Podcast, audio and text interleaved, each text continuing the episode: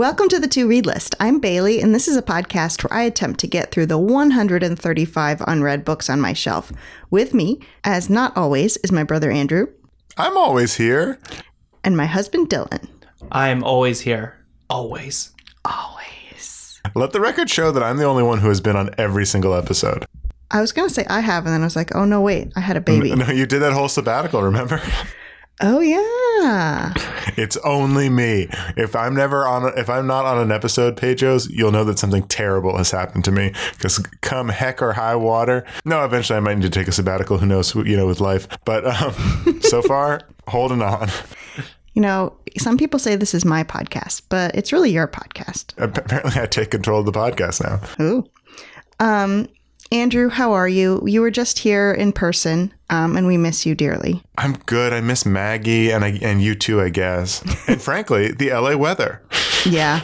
Andrew came for Thanksgiving, which was very fun for him to be here. Um, although he does this thing which Pejos, I think, would understand um, why it infuriates me so much. You know, my bookshelves are perfectly organized. I like them a certain way, everything in its right place. And Andrew comes in and just knocks one book over or turns it around or makes it go perpendicular. And it drives me crazy. So after he left, I was feeling all sad and missing him. And then I went to the study and half of the books were turned around. And I was like, Okay, okay, okay, okay. Half of the books were not turned around. You have too many books for me to have done that. uh, like a good, like, what, 10%.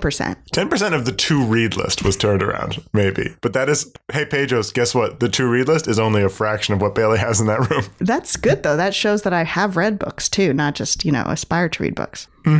Hard to say. Andrew, why do you do this? Why, why, why, why do you choose to be this way? I do it because of how you react to it. And I know that doesn't say a lot about my character as a man, but you never seem angry about it. You seem delighted and angry about it. And that's why I continue to do it. That's fair. Yeah, it's hard, you know, it's hard to keep your reaction in check, even though you know that it's your reaction that's fueling it. If you just silently turned them around and never mentioned it, the, the thrill would go for me very quickly. Hmm, good to know. Andrew, do you have any shame? You were with us, so I don't think so, unless you snuck off and, and got some shame without us. No, uh, Pejos, despite literally going to Chevalier's multiple times, once with Bailey, I did mm-hmm. not buy an, a single book for myself. Mm-hmm. Though I did buy a future Christmas gift for one Maggie Ruth. Mm-hmm. We took Andrew to our local favorite bookstore, and it's hard to go in there and not buy books in general, but also because Maggie likes to take books from the shelf and walk around going la la la and then eating them. So you feel like you have to buy something. Yes, though she didn't eat this book. This book is just a it's a, a children's book that I'm going to give her around Christmas, which is sort of Christmassy themed. Make sure you listen to the to eat list to see what Maggie t- thinks of it. It's mostly, you know, the Chronicles of Narnia. She just keeps getting different editions of that book and chewing in. It's like, Maggie, we already have two at home. It's reborn. Ooh, although we did get some Toby shame. Oh, yes. Well, first of all, you know, shout out to Toby. We miss you. We'll see you in two weeks, but like, you know, the void of you is here. That doesn't make sense. You're, we miss you, Toby. Um, and oh, also, Toby was in Maine without us. He, which is nuts. Um, he chose to go to Maine and he also like Woodstock, New York, but we weren't there. Anyway, so Dylan, tell us about the book you got for Toby. Well, we were walking by the super deluxe uh, free library. Andrew, you've seen it. You agree? I can attest that there is a good free library and a cruddy free library. The good one is like the fanciest bookstore in the world comparatively.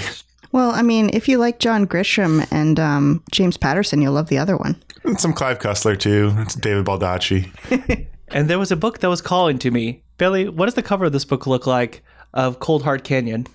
Um, it looks like a very fancy Hollywood man with a white bow tie and a very prominent hoop earring, seducing the camera with a cigar in his hand. And a mustache. Can't forget that. Yes, and a, like a needle thin mustache. It's called Cold Heart Canyon by Toby's favorite author, Clive Barker. The Jaff. I don't think he hates Clive Barker, but I think he knows the damage that Clive Barker can do with an infinite amount of pages. And in this case, 652 pages of a Hollywood ghost story.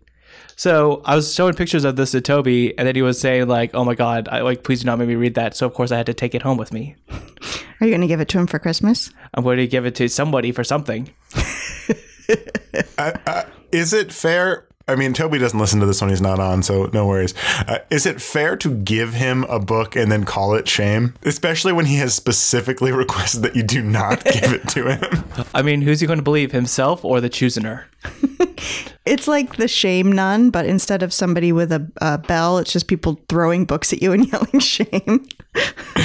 That would be probably just as dangerous. Well, Toby, if you're listening, mm, you're getting a present soon. Mm-hmm. A shameful one. Oh, I did not have any shame, but I finally finished Six of Crows. Loved it. Five stars. Excited for Crooked Kingdom. And I'm also reading a book that you guys might enjoy called The Swallows by Lisa Lutz. In the swalla la la la la los. Are you going to get another book called The Doves to finish out the bird trilogy? Ha ha ha. Wait, what was the first one? Crows, swallows. Crows. Oh. Didn't But pick sorry, we interrupted you with two amazing jokes. I was just going to say that I'm trying to put together um, one of my favorite podcasts, Reading Glasses, which Pejos would definitely enjoy. They talk about your reading wheelhouse, which is like what kinds of tropes or subjects or characters make you immediately like buy the book and read the book. And I'm realizing that one of my wheelhouses is like a private school with a secret, and that's The Swallows, and I love it. I was going to say, that's a surprisingly rich genre.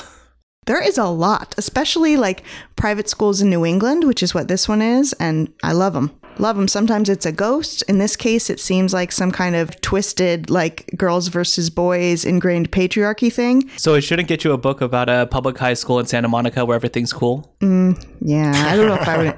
It has to have a secret. It can't just be a school. It's got to have a secret. Andrew, have you? I mean, I know I'm just throwing this at you. Do you have any idea of like at least one wheelhouse that you have? Mm. Uh, I don't know if I have like that many established wheelhouses, but I will say that, and this isn't like subject matter, but if you have short chapters, you're amazing to me. Something about how like my reading rhythm. I just read a book that I liked less than another book that I'm having trouble finishing, and the, the only thing I can really point to is that the chapters in the book that it's taking me a while to finish are much longer, and it's just hard to sit down and have like a quick reading session with it. Um, tell you what, put a pin in this, and I will try to think of by our next recording what what my wheelhouse is, and maybe we can ask Toby too, Sounds good. because his is just fantasy and shard blades. But that's Are fine. you saying that your favorite genre is short books? No, it's short chapters. It's very no, it's different. short chapters. I mean, like a little life has short chapters, and part of that's part of what makes that really compelling to read. the Swallow's the one I'm reading now. Short chapters. Love it. It's something really satisfying about being able to knock out five chapters, even if that's only like 15 pages. I feel like that leads me to reading like 100 pages in a sitting versus two 50 page chapters. Yeah. That becomes overwhelming to You me. You definitely read more because you're like, I can do one more little one, and they're like, ah, another one, another one, and all of a sudden, 100 They- pages. and baby, they add up. Well, speaking of short chapters, Andrew, um, I heard that you read a book this week that might have short chapters. I did. Uh, in fact, some of the chapters are a sentence long. Wow, what book did you read? I read To the Lighthouse by Virginia Woolf. Heard of her? To the lighthouse, to the walls. I was going to say, how many times do you think Dylan will do to the lighthouse to the wall in this episode? What I want to say is amazing about that joke is Dylan has done it a lot of times, and yet I'm always not expecting it. and it still always throws me off slightly when he does it. Um, so I'm guessing about 10 more times. Pages, if you're too young, that references uh, Get Low, a song by Lil Jon and the Eastside Boyz. Oh. Yes, so I read To the Lighthouse by Virginia Woolf, which has very little to do with uh, the song Get Low. Um, I'll try to do this as best I can. An overarching sort of theme of this review is I don't think I am smart enough for this book, but maybe it's all trick and I'm just brilliant, but I don't think I am. Um, so here's my attempt at it's not a log line um, or even really a summary, but here's what I wrote. This book ain't like other books I've read. Virginia Woolf's novel is far less concerned with major events or plot and far more focused on how people perceive the world they find themselves living in. The book is sort of a dissection of perception, laying bare the winding turns of the mind that, from multiple different characters, showing the reader the interior processes and mechanisms of how people affect other people with things so small as sighs or glances. A family stays at an estate in Scotland. They have their children and some friends with them. The littlest boy, James, hopes to go visit the lighthouse tomorrow if the weather is fine. That's the plot. Do they visit the lighthouse, or is that a spoiler? I cannot tell you that. What an illuminating logline.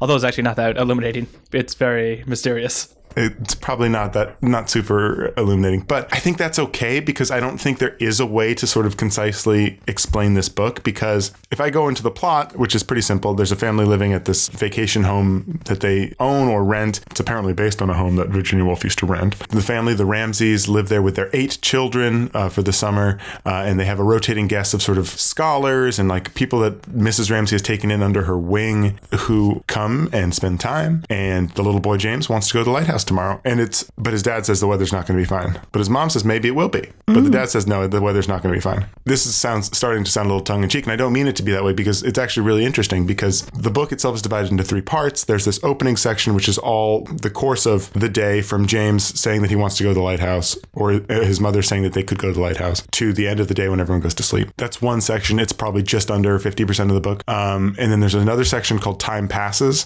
which literally launches the book forward 10 years.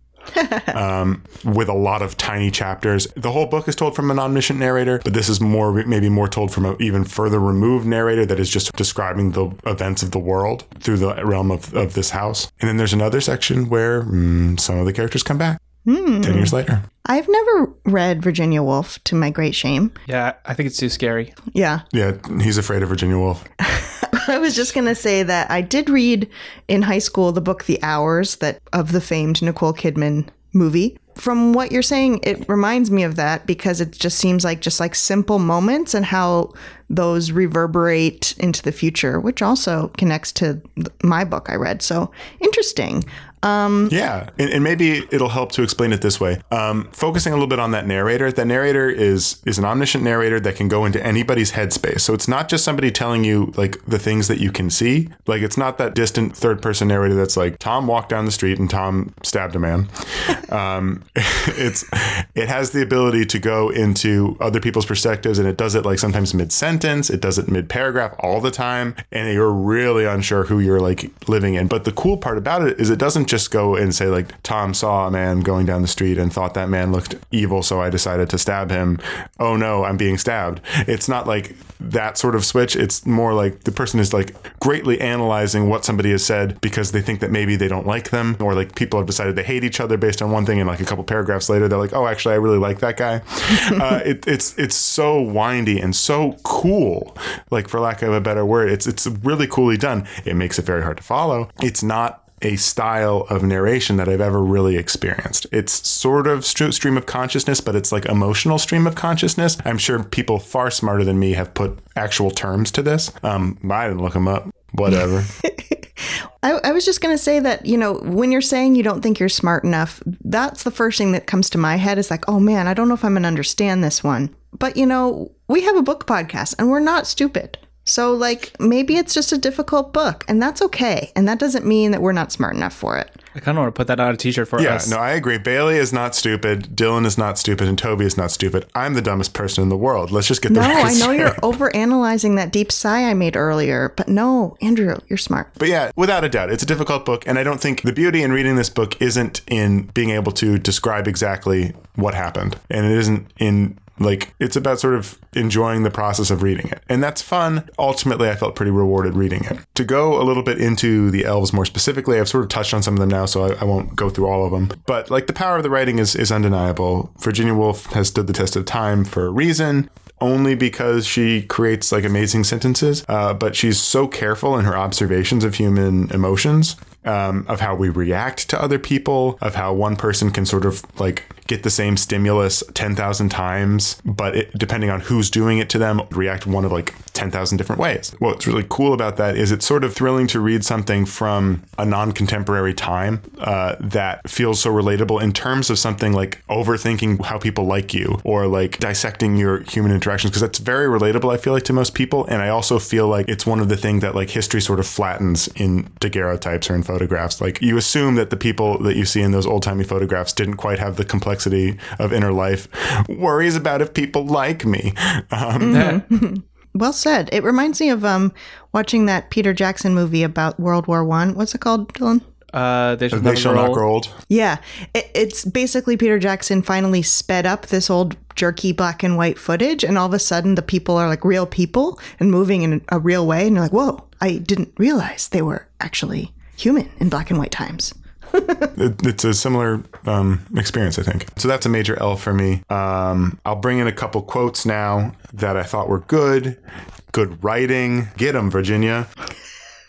Uh, so I'm going to read two quotes. They're kind of long. Uh, one is about life and one is about love. First one is on page 59. This is um, Mrs. Ramsay, who I think probably gets the most page time of the first section, thinking about having children and what that means bringing other people into the world. She took a look at life, for she had a clear sense of it there, something real, something private, which she shared with neither her children nor with her husband. A sort of transaction went on between them in which she was on one side and life was on another and she was always trying to get the better of it, as it was of her. And sometimes they parleyed when she sat alone. There were, she remembered, great reconciliation scenes, but for the most part, oddly enough, she must admit that she felt this thing that she called life terrible, hostile, and quick to pounce on you if you gave it a chance. There were eternal problems, suffering, death, the poor. There was always the woman dying of cancer, even here. And yet she had said to all these children, You shall go through it all. To eight people, she had said relentlessly that. For that reason, knowing what was before them, love and ambition, and being wretched alone in dreary places, she often had the feeling, why must they grow up and lose it all? And then she said to herself, brandishing her sword at life, nonsense they will be perfectly happy. Hmm. I had to do some self editing as I went through because there's a bunch of parentheticals that come in that are very cool when reading the book, but will not make sense as a quote. Anywho, so that's a rumination on life, and here's a rumination on love, and this is on page 102 of my copy. This is um, from the perspective of a character named Lily who's unmarried and visiting the house. Such was the complexities of things, for what happened to her, especially staying with the Ramsays, was to be made to feel violently two opposite things at the same time. That's what you feel was one, that's what I feel was the other, and they fought together in her mind as now. It is so beautiful, so exciting, this love, that I tremble on the verge of it and offer, quite out of my own habit, to look for a brooch on the beach. Also, it is the stupidest, most barbaric of human passions, and it turns a nice man with a profile like a gem's, Paul's was exquisite, into a bully with a crowbar. He was swaggering, he was insolent, in the Mile End Road. Yet, she said to herself, from the dawn of time, odes have been sung to love, and if you ask nine people out of ten, they would say they wanted nothing but this, love, while the women, judging from her own experience, would all the time be feeling, this is not what I want. There is nothing more tedious, puerile, and inhumane than this, yet it is also beautiful and necessary. Well then. Well then. Well, then. Well, then.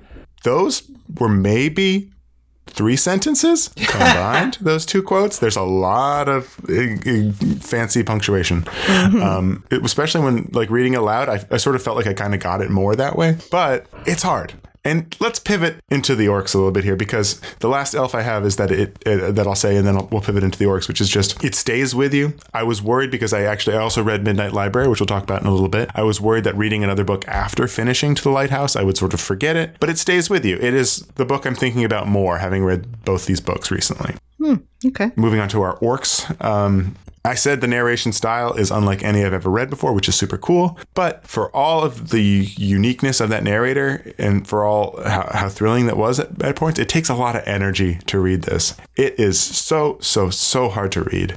I felt stupid reading it. It took a ton of work, and the work is ultimately rewarding. I want to be clear on that. And I'm glad that I read it, but I can't like sit here and in good conscience say, that's a fun, hot beach read that to the lighthouse. Everybody go pick up a copy and sit on down. Um, maybe it would be fun to read on a trip to a lighthouse. It sounds like it would be good to read in a class, like to dissect it with a group of people and a teacher. Um, Mm, maybe that does sound like my nightmare. It sounds like it'd be fun for you to read in a class. I just think it would be fun if we all just did a book club about it. Oh my god! I need to remind the teacher that she assigned homework yesterday. Then she forgot um, to mention it. You did. You didn't tell us what the homework is. Um, yeah, it does. It does seem really difficult, Andrew. Honestly, like I picked up the book while you were here and read a sentence, and I was like, "Whoo, that's hard." So I'm impressed. I'm impressed that you read it. Like I don't want to be like asking for applause for having read this book because ultimately I'm really glad I read it. I feel like I got the rhythm of it, and that's I think really important is to sort of get in the right headspace to read it. I when I first couple times I tried to start it, it was after like a really long day, uh, and it just wasn't right. Like I needed to dedicate time to sit and and focus. So what and you're saying once is you got you did it. Yay!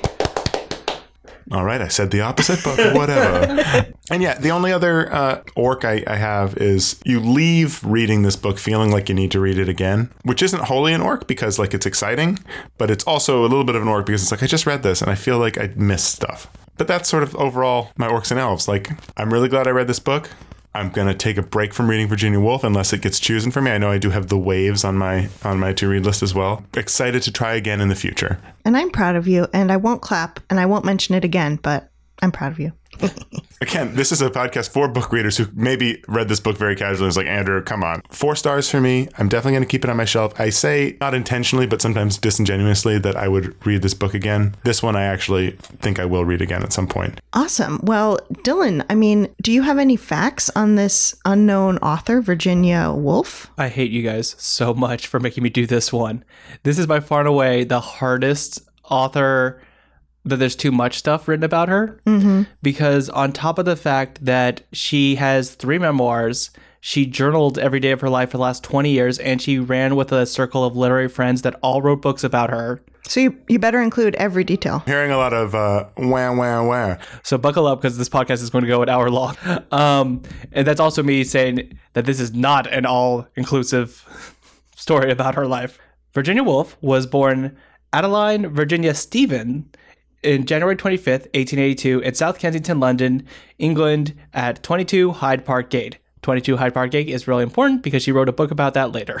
Okay, I was like, this is very specific. I know vaguely where that is. See? That's why I said it. but before we start with her, we have to go with her mother. She is one of the few people I know that literally it'll show like her mother on Wikipedia and it's a link to her mother's Wikipedia article, which is a whole thing. And then her mother's Wikipedia article, which is a whole thing. Because her mother was uh, born in Calcutta to an Anglo Indian family. I don't know how much Anglo, how much Indian. But basically, Virginia Woolf's grandmother was Julia Margaret Cameron, the first woman photographer. So she took a lot of photos of her mom, Julia Jackson. Uh, so Julia Jackson was kind of a model. Like her, she was very famous. Like people knew who she was. Because she was the subject of these photographs. Okay. And she also was a writer. Her mom wrote a book called Note from Sick Rooms, which was like one of the first books about nursing. And um, she also was a children's book author. But she, after uh, she married second husband, I should have made a flow chart about all this, about all the husbands. And Wait, the mom married Virginia Woolf's second cousin? Sorry, the mom married Virginia Woolf's father, her second husband, Leslie Stephen. Okay. She then um, kind of stopped writing and became more of a housewife. And this is a huge thing in Virginia Woolf's life about her relationship with her overbearing dad and her mysterious literature mother because her mother died when Virginia was 13. Mm, Okay. And Andrew, does a mother character come back into the lighthouse? I, I shouldn't say whether or not. Hard to say. best leave it up to best leave it up to mystery. Spoiler, a lot of this comes back in a lot of her writings is mysterious mothers. Okay. Um, okay, because her family, let's do this. It's six children, asterisk. Wait, wait, wait. I just buckled in. Okay, it's six children, asterisk, with two half brothers and a half sister from the Duckworths, her mother's first marriage. And she has another half sister, Laura, from the father's first marriage, and an older sister, Vanessa, and a brother, Toby. You only really have to keep track of Vanessa and Toby. Uh, Adrian is also born. Adrian's kind of a tool that makes fun of her and calls her the goat. That nickname sticks. Rude. Rude, rude. Hey, but now it means greatest of all time. and her brother Toby, which I love the fact that it's spelled T H O B Y. Okay.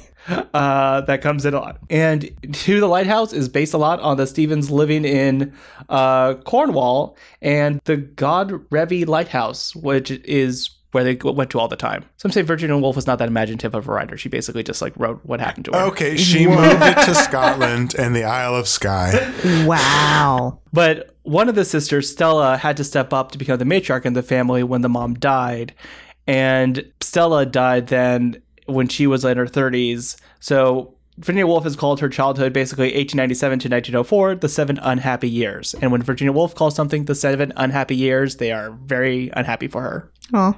But yeah, so basically it was a very tumultuous childhood. And on top of that, women were not allowed to go to college. That was a huge thing that all the boys went to very prestigious schools like uh, Cambridge and Trinity. But Virginia was able to go to the ladies' department at King's College. Well, King's College is a good The ladies' department at King's College, Okay. uh, where she studied advanced Greek, uh, Latin, and German. Um, but also, when her brothers went to Cambridge, they came back and taught her the lessons that they learned. That's nice. That's nice. It would be nice to get a degree and be admitted to the. Well, I mean, studying advanced Greek and Latin is pretty impressive. Yeah. I'll give it to her. The other thing they brought back when Toby was in Trinity in 1899, he became joined in a circle of party boys with like Clive Bell, Lytton Strachey, Leonard Woolf, um, and Saxon Sydney-Turner. And basically, he would kind of help his sisters get with these like really cool author guys. They were originally called the Midnight Society, but they turned into the Bloomsbury set. Midnight Society, I just put in because it sounds cooler. Well, you guys know what the Midnight Society is. We do? Andrew does. What? It's a place where you meet by a campfire and tell ghost stories. That's basically what they, yeah, that's what they were doing. But are you afraid of the dark? Oh. Oh, Um, but the Bloomsbury set is a very famous group of writers, and if you mention that to an English major, they will think you're very smart. Is um what's his name in it? James Joyce? No, he is around though, but he's not in this group. he was more Lost Generation and more. Yeah, mm, he's slightly tool. beforehand. Gotcha. So I'm going to try to capture a lot of the relationships going on in here, but there's so much written about them. Basically, one, everyone was hooking up with everybody. nice. Nice. Um, Tight. Except for Lytton Strachey, who uh, proposed to Virginia first. And then they realized that they probably would not be a good couple because he was gay. And she was maybe gay. We'll get to that. Hey, who's to say? We Come will get on, to that interesting fun. part. But he he basically kind of asked her to be his, basically be his beard, and like they realized that wouldn't be fair to her or him. Yeah. Also, to be fair, Virginia Woolf did not want to get married. She hated the concept of being with a man like that. Interesting. Interesting. Um, but Leonard Wolf, though, uh, who was the most political of the group, which, if you've read that list of people, that's a very political group, met her at the May Ball and then visited the family in 1904, uh, where he dined with the Stephens at Gordon Square. And he noted that he fell in love with her even though she sat perfectly silent throughout the meal and looked ill. I love her. Tight. So they got married in 1912, Yeah, they did. and she became Virginia Woolf. All right. Um, and they are a very interesting couple because it sounds like they're both outsiders. Virginia is a woman. Sorry. what? that actually comes into this next part. And Leonard is Jewish. They want to start a uh, their own book press company because they loved their all their author friends that they want to make like get them published. They were not allowed into the St. Bride School of Printing because she's a woman and he is Jewish. Very rude. Rude. Yeah. But they started their own. They started their own in their own dining room called the Hogarth Press, which is a huge deal uh, that published a lot of the poets in her day. And also at this time, too, on top of hanging out with the Bloomsbury set, her friend Catherine Cox had introduced her to the group of neo pagans.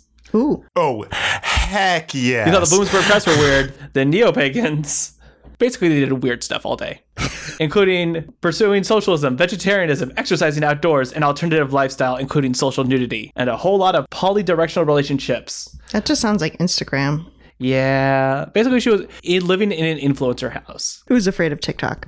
Um, but she met Catherine Hawks there. She also met Vita Sackville West, who was an out bisexual woman.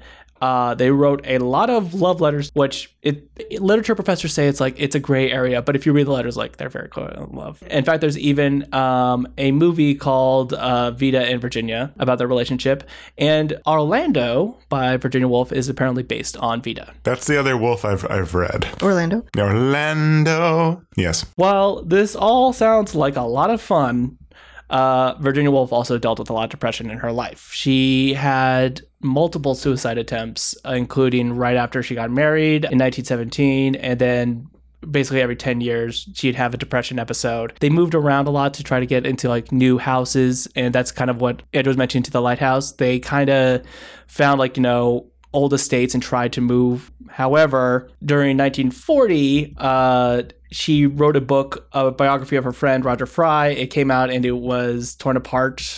It got a really bad reception. Two of their homes were destroyed in the Blitz. That's right, World War II was happening. Hmm. And Leonard uh, decided to enlist in the Home Guard, which was kind of like the National Guard for England at the time. And Virginia Woolf was a ardent pacifist and felt betrayed by that. Uh, leading up to the fact that uh, in March 1941, she walked into a lake with a coat full of rocks and killed herself. But she left behind a very sweet um, suicide note to Leonard. And basically just hoping for it to have a happy life. Yeah. Whew, I feel like we have to do a major content warning for this episode because suicide is a big theme in Yeah. both things. Well, and also with the authors too. But um, this is just touching the surface. There's a lot you can read from Virginia Woolf directly about her life, but also a lot of people have written books about her, and it's just a really, really interesting life. cool. Well, thank you for those excellent facts, Dylan. Yes, we'll have you back on when I have the waves in like three months and then make you do it all again. So, To the Lighthouse by Virginia Woolf, four stars. So, Bailey, I know we're recording kind of late today, but uh, I hear something's happening around midnight for you. Yeah, midnight, I'm going to go to the library. The Midnight Library. Dot, dot, dot. The 1 a.m. bibliotech. Uh, I read a book this week. I read The Midnight Library by Matt Haig.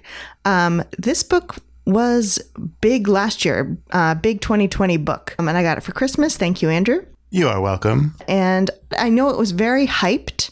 Um, I was excited to read it, but also a little skeptical. And, you know, I don't want to spoil my review. So uh, I'm going to repeat content warning. This whole section is going to talk a lot about suicide. So if you're sensitive about that, I would skip it. Uh, so the book follows Nora Seed. Um, she is living in England. She is living in her hometown. She's feeling just extreme depression. And the book starts out with um, warning that in a few hours, Nora ha- is going to decide to die, which is very dark right from the beginning. So essentially, Nora decides to take her own life. And after she overdoses, we cut to this place in between life and death called the Midnight Library, where she is met by Mrs. Elm, who is her childhood librarian, and presented with infinite number of books that are all called My Life, and they follow what her life would have been like if she had made a different decision, if she changed one of her regrets. Um, like, for example, like she was going to marry a man named Dan, but decided to break off the engagement right before the wedding. So, what would her life have been like if she'd stayed with him? Or, you know, she was a very promising swimmer as a young girl. Like, what if she had stuck with that? Like, would she have become an Olympian, etc.? And so each chapter they're very short chapters and they explore They're very short chapters. exactly Indeed, they are. and they explore the different avenues of what could have happened um, it's very evocative of like a sliding doors or um, if you read maybe in another life by taylor jenkins reid it's this whole like I guess you could call it sci fi, but this idea of the multiverse, like if you had made one different decision, there's a whole other universe where you exist and you have different outcomes. Um, Andrew, I know you read it. Is that anything you want to add to the plot? The, oh, the only other thing I would add is one of the other big possibilities is that she started a band with her brother Oh, yes. that features prominently in some of the potential. Yes.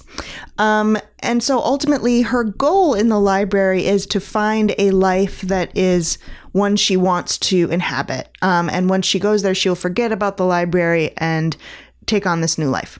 Okay, so that's the plot. Um, I thought obviously this has a very clear concept, but it was familiar to me. I feel like I could guess what the ending would be from just reading the back of the book. And in that way, I found it predictable, but also just like a little bit. What's the word? I want to say saccharine, but that's not the right word. Just kind of like Fluffy. fluffy. It's very clearly trying to be inspiring and trying to explain like how great life can be and why life is worth living, which is wonderful, but at the same time felt a little bit easy or flat. I want to say though, people love this book. When we posted on Instagram, all these people were like, oh my gosh, Midnight Library, five stars, love it, love it, love it, love it, love it. So I know that I'm probably in the minority. If this interests you, 100% you should read this book. Other elves about this book. It is very fast paced. Obviously, we've referenced the short chapters, but I read it in just a matter of hours. Yeah. It's really quick. I liked the concept that there could be a lot of people that are going through this and that they might encounter other people going through this. Is that a spoiler? No, I think that it, that's fair as, as sort of a wrinkle in the pattern that, Yeah. that that shows up, and I did I like that as well. That was one of my elves. Yeah, it, it kind of expanded this world. People have described it sci fi. I mean, I guess it's sci fi because it talks about uh, string theory, but it feels more like speculative fiction. But regardless, like the idea that there could be multiple people and they could meet each other, that was interesting. Obviously, I really related to the idea of the library and the different books. Um, and she talked about, you know, being a little kid and being sort of a loner and so spending her recess inside with a librarian playing chess. I may or may not have done that. I mean, who's to say? You played chess? You're not very good at chess. Well, okay, so Slam. Rude. I understood exactly why her brain would take her to this library, why it was so comforting, and that's a solid elf, I think. Um, um, and I will give a quote. Um, so this is page 143. This is an entire chapter, so you can just see how short it is. Nora had always had a problem accepting herself. From as far back as she could remember, she'd had the sense that she wasn't enough. Her parents, who both had their own insecurities, had encouraged that idea. She imagined now what it would be like to accept herself completely, every mistake she had ever made, every mark on her body, every dream she hadn't reached or pain she had felt, every lust or longing she had suppressed. She imagined accepting it all, the way she accepted nature, the way she accepted a glacier or a puffin or a breach of a whale. She imagined seeing herself as just another freak of nature, just another sentient animal trying their best. And in doing so, she imagined what it was like to be free. So, like, lovely. Great themes. I wish I could treat myself that way. This concludes my elves. Andrew, do you have any elves before I move on to the orcs? No, uh, no, um, no. I mostly agree with your elves. I, th- I think that those are all pretty much in the elf corner for me. I did really like the description of the setting of the library, and I wish we'd gotten a little more of that. But I, I really liked the books are all green, which I thought was a fun detail. I don't know. I, I thought the world building of the of the library was pretty exciting. Yeah, I agree. All right, so let's move on to orcs. Let's move on to the bad books at the library. Uh, Naughty boys. I've already mentioned that it, it felt a little bit predictable because it, it's similar to other books about this subject, but I also felt that it felt a little bit like a writing exercise to me at points of like, well, what if our character was this or this or this or this? Um, and it just got a little bit repetitive for me. Like, I don't really need to know what it would be like if she was a vineyard owner or if she worked at like an animal shelter. I just kind of felt like an overwhelming sense of, yeah, okay, we get it. I think that this book also suffered from being really overhyped to me, that I had really high expectations. I really wanted to love it. And it was just middle of the road for me because it succumbed to the tropes that I thought that it would, um, which is being predictable and being a little bit saccharine. So I, I kept going back and forth in my head. I literally changed my review on Goodreads three times between a three and a four star because I thought, you know, this is solid. I want to give it three stars, but then I did read it so quickly that I was like, well, maybe I should give it four. Um, on the Storygraph, I actually gave it a 3.25, which you can do on the Storygraph. Oh, two five. I know, but I ultimately settled at a three star. Like, I feel okay that I read it. I, I wanted something a bit more challenging, I think. What about you, Andrew? I could not agree more with your orcs. no, uh, like, yeah, I mean, especially, I don't want to be that butthead who's like, who's coming out of reading Virginia Woolf, but like coming out of reading something that was so like delicate and surgical th- about the intricacies of how people behave in situations.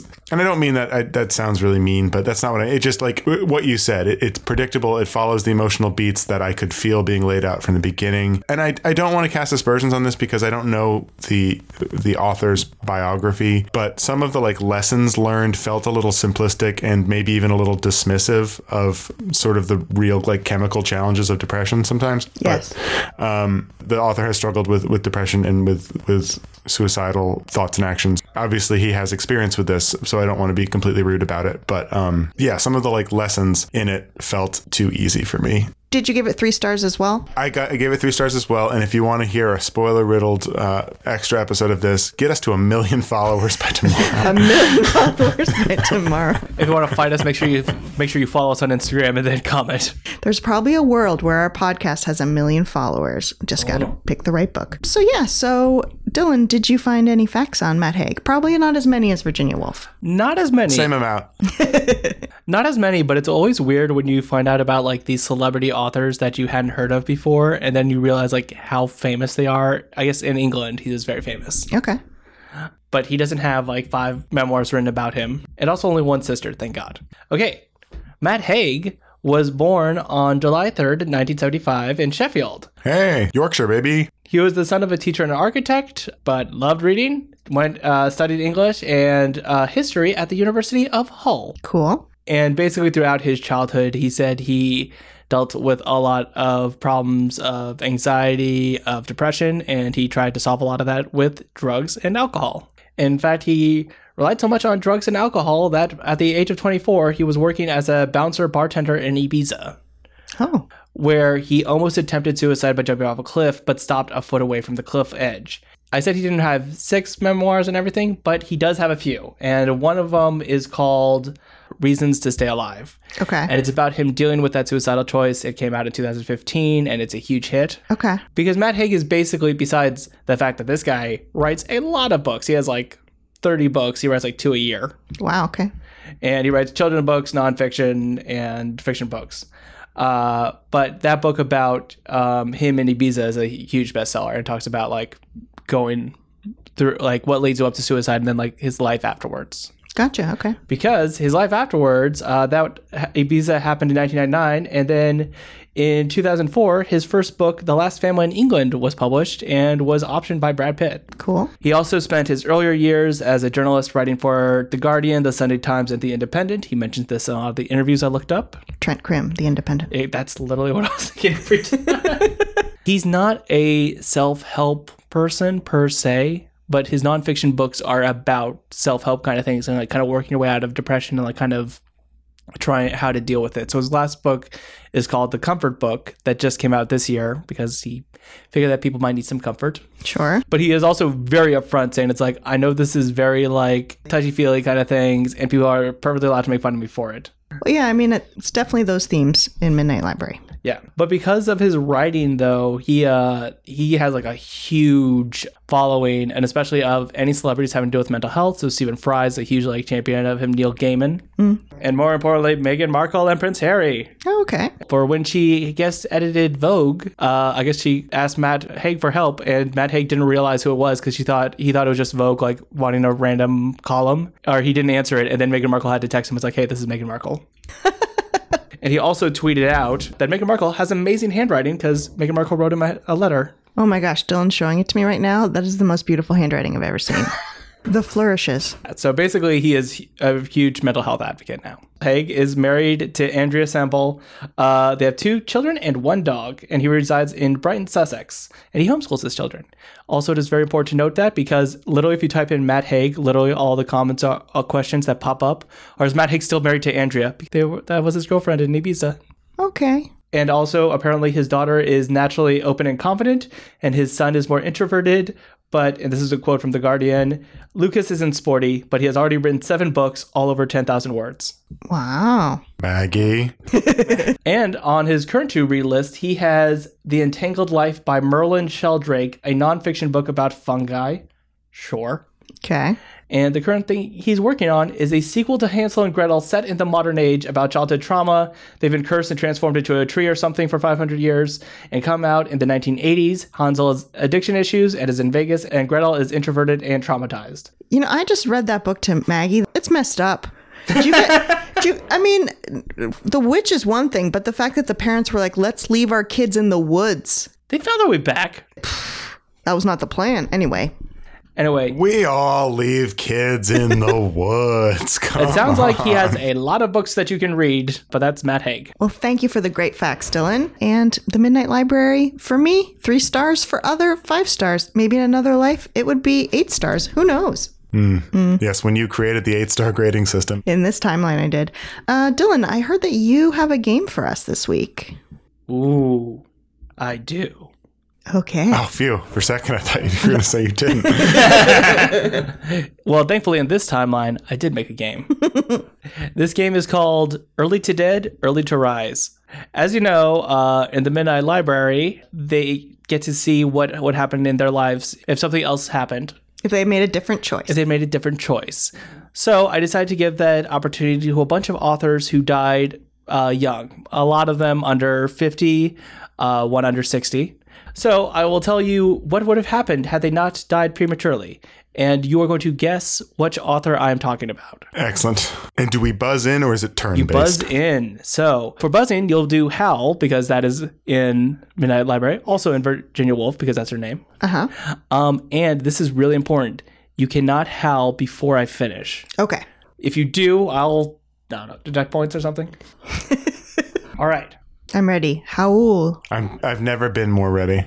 Okay. Instead of dying from a lung embolism at the age of 46, this author lived to the modern day where he was able to see the future he had predicted in his books unfortunately become true.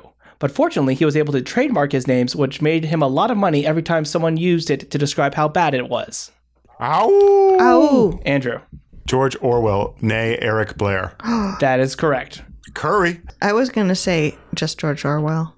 This author would follow her love and keep on teaching English to children, but then retire to join her sisters, who also did not die in their 30s, to start their own real estate company since they're so good at crafting striking descriptions of manners. How? Howell. Bailey.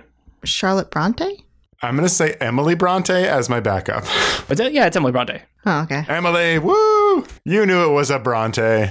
This adventure writer doesn't die in a German sanitarium at the age of 28, but instead joins a group of Civil War reenactors along with his friend H.G. Wells, Joseph Conrad, and their intern Ernest Hemingway. How? Bailey. Arthur Conan Doyle? No. No, adventure writer. Died in a German sanitarium. Civil War is the bigger thing to focus on here. And he was 28 and he died in a German sanitarium. Also, Ernest Hemingway was a huge fan of his. Apparently, said like he was the best writer.